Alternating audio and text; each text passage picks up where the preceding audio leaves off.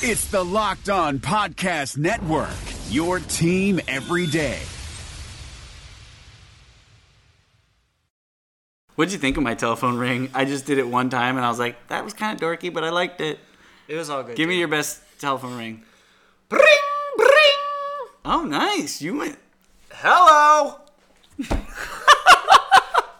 Seven and two, calling you back, Bear. Touchdown, Los Angeles. You are Locked On Rams, your daily Los Angeles Rams podcast, part of the Locked On Podcast Network. Your team every day. Hey, we talked about finishing a game. We came in at the half 9 6. That's finishing a game. Give it up for you guys, man. Hey, a lot of good things. We talked about adversity. Hadn't faced it in a while. Offensively, we faced it, but when defense plays like that, you get four takeaways. We don't turn it over offensively. Defense, four takeaways.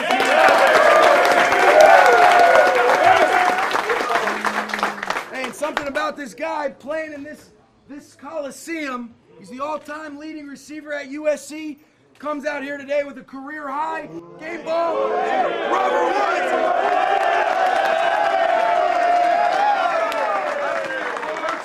171 yards. What was it? 94 yard TD. That changed the momentum of the game. Give it up for Robert one more time.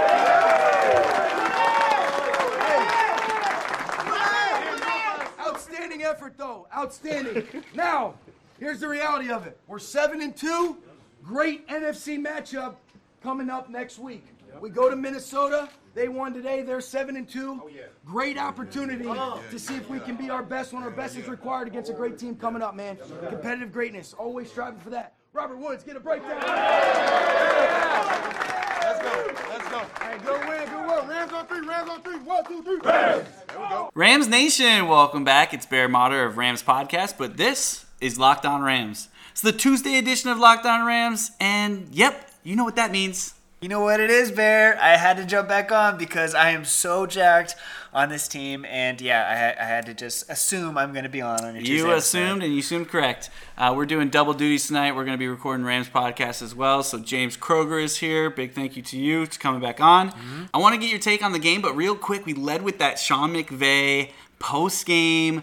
Jack your shit up. It was pretty awesome. Yeah. Um, I felt like I was at like a Tony Robbins convention or something. um, I felt so good about it. He mentioned a couple things. This is one of the times that they faced adversity and how they ca- overcame that. They came in Yeah. the locker room, you know, up with the lead, but they didn't play well. Yeah. Uh, so they finished the game. That was pretty cool. Obviously, Robert Woods had the game ball, but man, I just love it. We, we posted something on Rams podcast, which was a compilation of all of his sound bites after the game, and it's so awesome, dude. Why is he so awesome? You know, you mentioned Tony Robbins. I could see that coming from Sean McVay because he motivates us. Like, you know, we we you put out that compilation, and we had a few people reach out and tell us that they watch that video regularly, and it motiv- motivates them and pumps pumps them up. And um, you know, he's just a special kind of guy, and he brings a special chemistry to this team. And you know, there's another video that you and I talked about that was released back in June, and it shows McVay getting up at 4 a.m. heading over to practice. And there's just something about this guy that gets everybody stoked, and including the fans. And he's he's definitely something special. Yeah, and you know, just not to harp on it too much, but it's hard not to. But it's just since day one, since he walked in that building and they started following around with cameras, like he's put on that coach's jacket and he's been walking around with that same message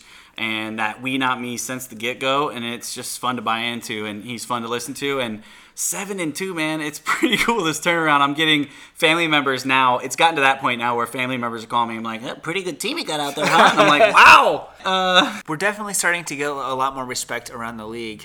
Of course, you know, watching some of those ESPN shows today, we're still not mentioned. I don't know if Yeah. that's because we played a We've Deshaun got- Watson less Houston uh, Texans, but you know, we still got we still got a lot of earning to do. For sure, for sure. We've got a, a I don't want to say nightmarish schedule coming up here, but three out of the four um, are playoff teams and leading their division. So we're gonna find out a lot. But I think what's awesome about this team is they're ready and accepting the challenge. Like they're almost excited, like we are, trying to figure out like how awesome this thing's about to get because Yeah. they believe in themselves.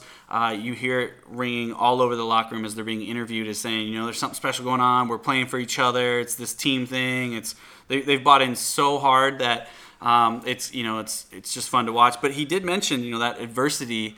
It was against Houston. I'm, I'm, I can't wait to see what we do when we get adversity from a defense like Minnesota that we're about to go up to, Yeah. or uh, adversity with Drew Brees on fire throwing four touchdowns. Like that's the adversity that I think all of Rams Nation is kind of waiting to see, and and maybe we just cruise on through. But man, we're looking good at seven and two. We certainly are. And you mentioned it. I think two things that are making me feel really positive about this team is the chemistry between the players. One, obviously, that's a big factor. And two, we evolve and we adjust very much. You and I were looking at some highlights. And yeah, Rams Nation, the first half of this game wasn't very exciting. We went into halftime leading with nine points, all because of Greg Zuerlein. But you take a look at our offense, this dominating offense, and it wasn't really anything to brag about in the first half. But of course, we go into halftime. Sean McVay has a wonderful speech with the team, gets them psyched and motivated. He says the good news is we can't do any worse, and I can't put you in any worse positions, and we're still up nine to seven. So McVay was really taking complete ownership of putting this offense in bad positions during the first half, and they obviously they adjusted. Yeah, I love it because when he he makes that speech, he basically comes in and says, "Guys, I- I'm letting you guys down. I'm going to put you in better positions. We're Yeah. going to go out there. We're still up." Uh, I think one of my favorite parts, he says, "Unless we don't go out there and piss on ourselves, we should win this ball game." and it kind of just probably cracked that you know anxiety in the room, that stress, that oh my gosh, that kind of just loosened everyone up. And they're like, "You're right. Like we're playing horrible, and we're up." nine to seven, and it kind of goes back to that Seahawk loss that we have. We had five turnovers, and we had a chance to win the ball game at the end. So it's like one of those things where you're playing horrible, but you're still right there. And they came back and learned from that five turnover game and went out there and played great and, and caused four turnovers on their own. So, um, what a great game. I talked about a bunch breaking down stats. Um, I know we watched some game film earlier, kind of breaking down some of these plays. I talked about that cool little um, Robert Woods where he kind of faked like he was going to do end around, then came back Yeah. on that little swing to him, which worked out perfectly. Uh, what were a couple of plays that you really loved and you want to maybe talk about as far as that, you know, just wowed you?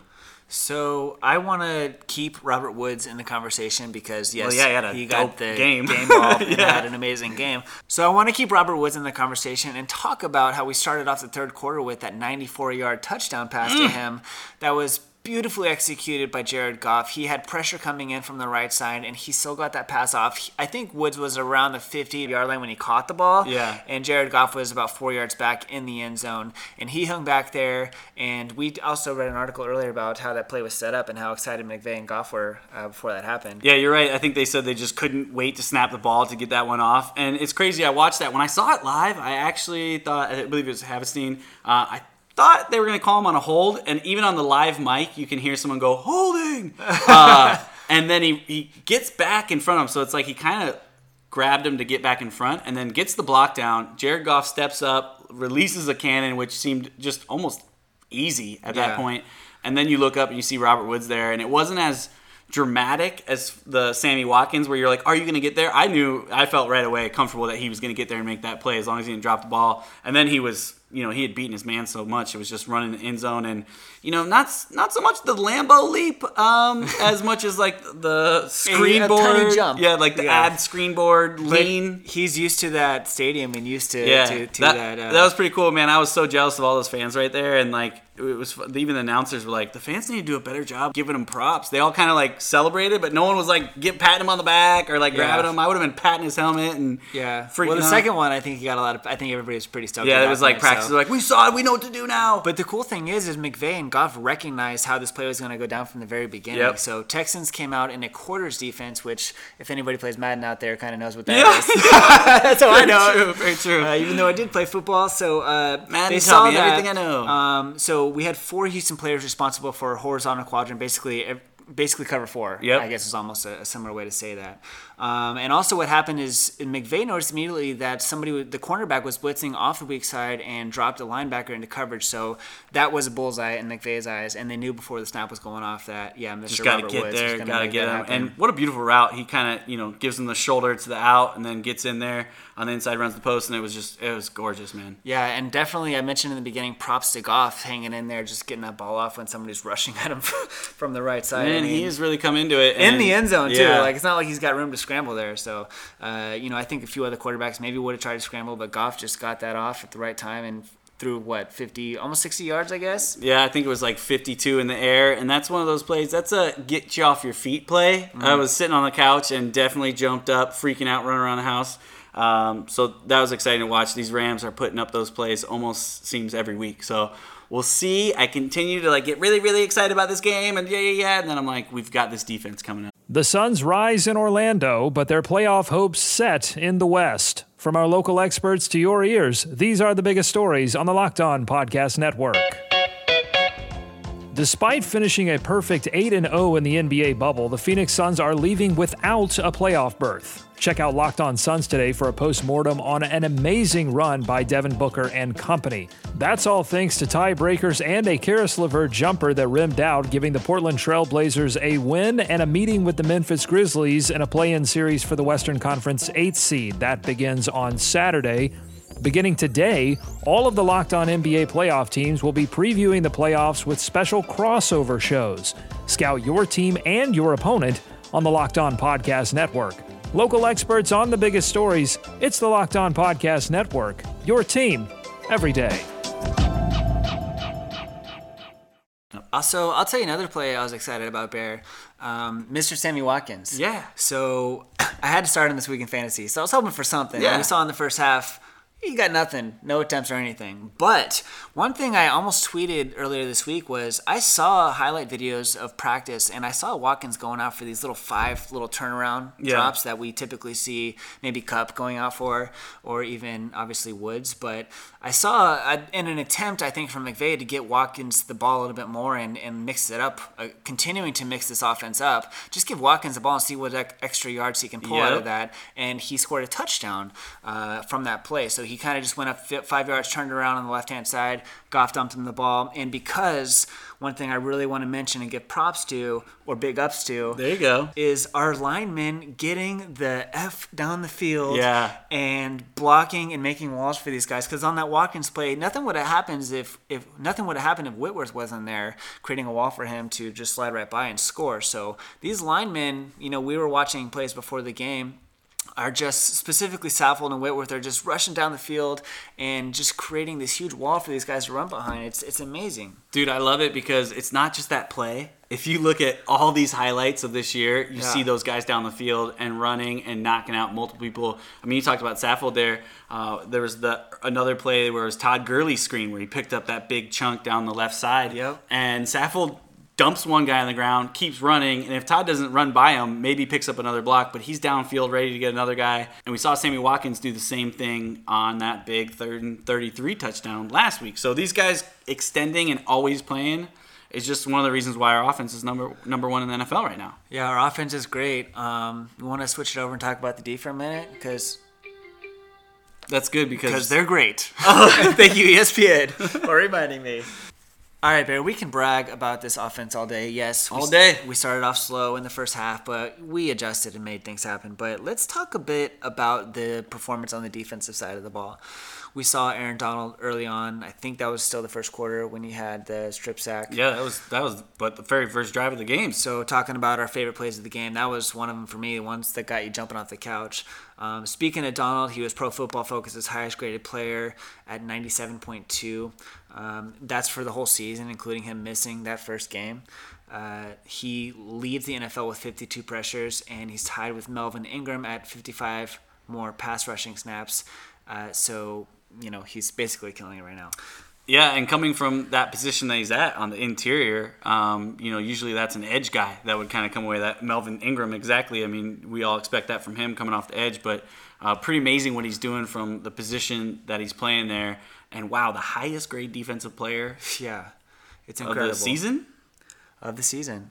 Pretty pretty good. So pay the man. Hashtag pay the man. Hashtag pay the man. So we talked about the first half and how it started off a little slow, and one thing that we've continued to notice as this defense was having kind of a hard time against the rush Right. uh, early on. And Early on. One thing I noticed though is Houston was lining up six guys on the line at, at, at any given time, so they were holding really strong on the line early in the game, and that was I think because of that they were really able to push this, these guys back and get some Definitely, those yards. and they had to do that because they knew with the quarterback they had, they needed to put extra protection in there for him as well.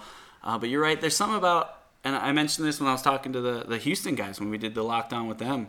Said they said, "How are we going to beat you? Tell us one crazy way we're going to beat you." And I said, "If you can start early and put some points up and get on this team right out the gate, because Yeah. that first quarter." Um, you know, they had a few drives there where they moved the ball. They had some really big chunks taken off by the run.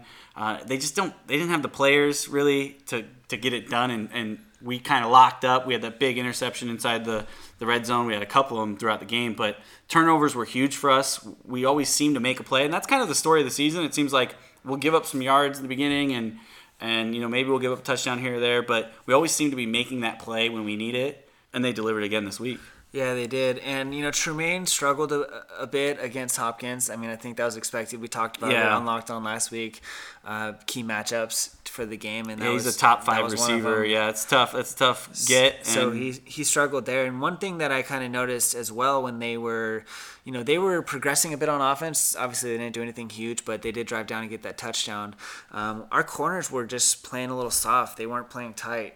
They were playing a little deep for some reason because yeah, we were rushing them. They were rushing against us, but they were our corners were staying about ten yards deep, and Savage was just kind of knocking down these little short passes that was building the momentum for them, and it was really bugging me that we weren't trying to play a little closer there. I don't know if you noticed that too. Yeah, I remember. Yeah, you, well, I noticed it because you texted me and you said, "Why are they playing off like this? Get up there!" And I was a little worked up. You were, you were, and I get it. They're trying to, they're trying to squeeze them in, right? You know, throw it underneath, do all that. I get it. Um, but you know, they did have some big plays as far as you know, as you mentioned. One of my favorite was Lamarcus Joyner coming up and basically breaking the ribs of Will Fuller and just shutting him down right before that first down marker. And um, it was he's just a beast, man, coming out of our Yeah. secondary, and he hits hard. And yes, like you said, they kind of at times looked like they were giving him too much space, and Hopkins was going. But once we knocked Fuller out of the game, they were one dimensional in the pass passing game, and that was. And everyone in the stadium knows who it's going to. It's DeAndre Hopkins. So once once we knocked out Fuller uh, and we shut down that run game, I think they ended up with 66 yards on the ground. They had to go away from it. They were down Yep. so fast. We scored freaking 14 points in 19 seconds. So next thing you know, they're like, well, there goes the run game. uh, just throw it Hopkins, Hopkins, Hopkins. So once that happened, we were allowed to just let the boys at them. And our defense is fun to watch right now. They really are fun to watch. And let's talk about a trend that's really common in the NFL. Uh, turnovers equal wins, basically, or net turnovers in your favor. Yeah, I mean, look at our two losses. We lost the turnover Yep. battle. Yep, Um, exactly. and one was huge. Yeah. turnovers. And in this last game, we saw that there were two fumbles and two interceptions from this defense. You know, we're talking about the D and, and the impact that they had. Uh, Blake Countess step stepping it up there, uh, along with Mark Barron, who I think besides besides Aaron Donald is my favorite player on defense to watch. I don't know, I just like watching him get into the ball. He's so fast and almost leading the t- team in tackles behind Ogletree. But Yeah, the depth of our defense as they're making plays at the end. Walker picks up the, the recovers the fumble. Um, you know, Countess with the interception. Ebukam with the strip sack fumble, which caused that uh, turnover. Yep. Uh, it was just all these names popping up that you know is kind of our, you know, our second. I don't want to say second string, but our you know the depth of our defense. It's not our big guys making these plays, and and obviously late in the game they were in there, got more playing time, but they're making plays when they're there. This is Vinny Iyer, host of Locked On Fantasy Football, with your Locked On Fantasy Football Edge of the Day. Tight end is a prime position for finding fantasy football sleeper value in 2020. After George Kittle and Travis Kelce go off the board early, don't worry. You can wait and still get some great return for a starter at the position. The two prime targets both have HH for initials the Chargers' Hunter Henry and the Falcons' Hayden Hurst.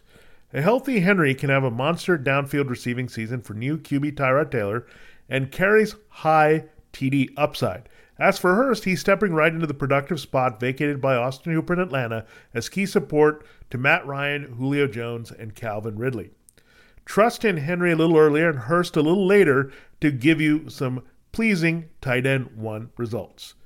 Get the edge in your fantasy football league every day by listening to Locked On Fantasy Football on your preferred podcast provider. Yeah, It's awesome. So speaking of making plays when they're there, uh, let's we talked about defense and offense before we sign off here. Let's just mention that fake punt uh, that Hekker had on special Talk to me teams about it. They're one. They are the best in the NFL in my opinion. Um, and you know Hekker got set up for another fake punt attempt. Yeah, yeah. game. What, what do you think about that, by the way? Because I talked about it a little bit yesterday, and you know I had my opinion, but I want to hear your take because I know you can be a little judgy. so uh, thoughts on that? Well, I thought it was a hair early, but I do understand because you know we needed a momentum change at that point. So I'm glad they ran it. Um, but I was a little bothered. I think Pharoh Cooper could have made that, that first down. He was a Oh. yard short. He did reach out. Uh, only because I look a little bit later in the third quarter of the game and I see Mr. Cooper Kupp, my rookie of the year, Mm-hmm. Uh, receive a ball short and get by six Houston defenders Yeah. and just push him through. And yeah, he's all about gaining those extra yards after re- after the reception. And yes, Pharoh Cooper did turn around and have somebody right in front of Got his hit pretty right quickly. away. But I just have that feeling that Kupp would have made that happen. All right, wrong Cooper on the throw is what you're saying. Ron Cooper on Ron. Cooper. All right, I, I kind of get what you see. We watched this play a couple times, and you know it was a great tackle. He took out his legs, um, but maybe you're right. Maybe uh, you know Cooper Kupp would have had a little bit better. He said maybe. Don't you maybe my Cooper Kupp? Um, well, we'll write a note to Coach. Coach, put it wrong Cooper. And if you guys out there, Rams Nation, disagree with that Cooper Kupp call, I think Cooper Kupp should should have gotten that. Hit me up at jkroger3 on Twitter. I'm always tweeting. If you follow Rams Podcast, you can find me easily. So let me know your thoughts. Yeah, and tag me because I want to know what you got to say. I, I'm, I'm kind of with you. I'm kind of not. Um, but I do like the call um, at that point in the game and just kind of throwing it out there. And what my complaint yesterday was, I was so tired of all the fake fakes last year. I feel like we did that way too much. Johnny Hekker coming up the line and going, and then like taking the penalty and kicking it. So I like that we were just kind of nonchalant, go up there, boom, try to go. Our special teams has been on fire at this point. Uh, so why not? Why not try it? I like it. Nothing to lose. Nothing to lose. So no complaints. But And you know, ended up they got the ball. They moved the ball a little bit against us, and we ended up getting that Barron interception later on that drive. I'm pretty sure. So totally, yeah. it- Well, we our, up- when you have our D, it's like who cares? Just that's it. I- That's kind of what they're saying is we feel confident to throw it out there, and our D will stop and at least hold to a field goal. And if not, we'll make a play, and we did. I'm glad you and I agree, Bear. Thank gosh, we should do like a podcast. well, guys, with that, we actually have to go do another podcast Um, over here at the Rams Podcast Studios. Monday's a pretty busy day, so. is. Uh, this is Tuesday as we're listening to Locked On Rams. We really appreciate it, guys. Thanks so much for your support, both here and over at Rams Podcast. Uh, me and James have a bunch of fun doing this. We're excited because we put in a lot of hard work last year when this team uh, had four wins, and we bought in early, and we were excited about everything that happened and all these moves that are being uh, made, and we're starting to see payoff. So I know there's Ram fans out there that have been Ram fans longer than us, and we're excited for you because we know how it feels uh, being at this part of it, and uh, I can only imagine if you guys are lifelong fans. So, uh, way to go, Rams Nation! We're seven and two. We'll be talking more about Minnesota this week. I really, I, I, keep bringing it up, but I can't wait to dive a little bit deeper into that because it's going to be an interesting matchup. Well, with that said, you know what it is, Rams Nation. Till next time, peace. Hey, Locked On listeners, you already love our network of NFL shows, so why go anywhere else for the fantasy football information you need to know for the 2020 season? You just need to check out Locked On Fantasy Football, hosted by me, Vinny Iyer. We're counting down to the season by breaking down players and teams every day. It's no nonsense, straight to the point, smart fantasy football analysis that has only two goals in mind helping you dominate your drafts and win your league championship. That's Locked On Fantasy Football, only on the Locked On Network.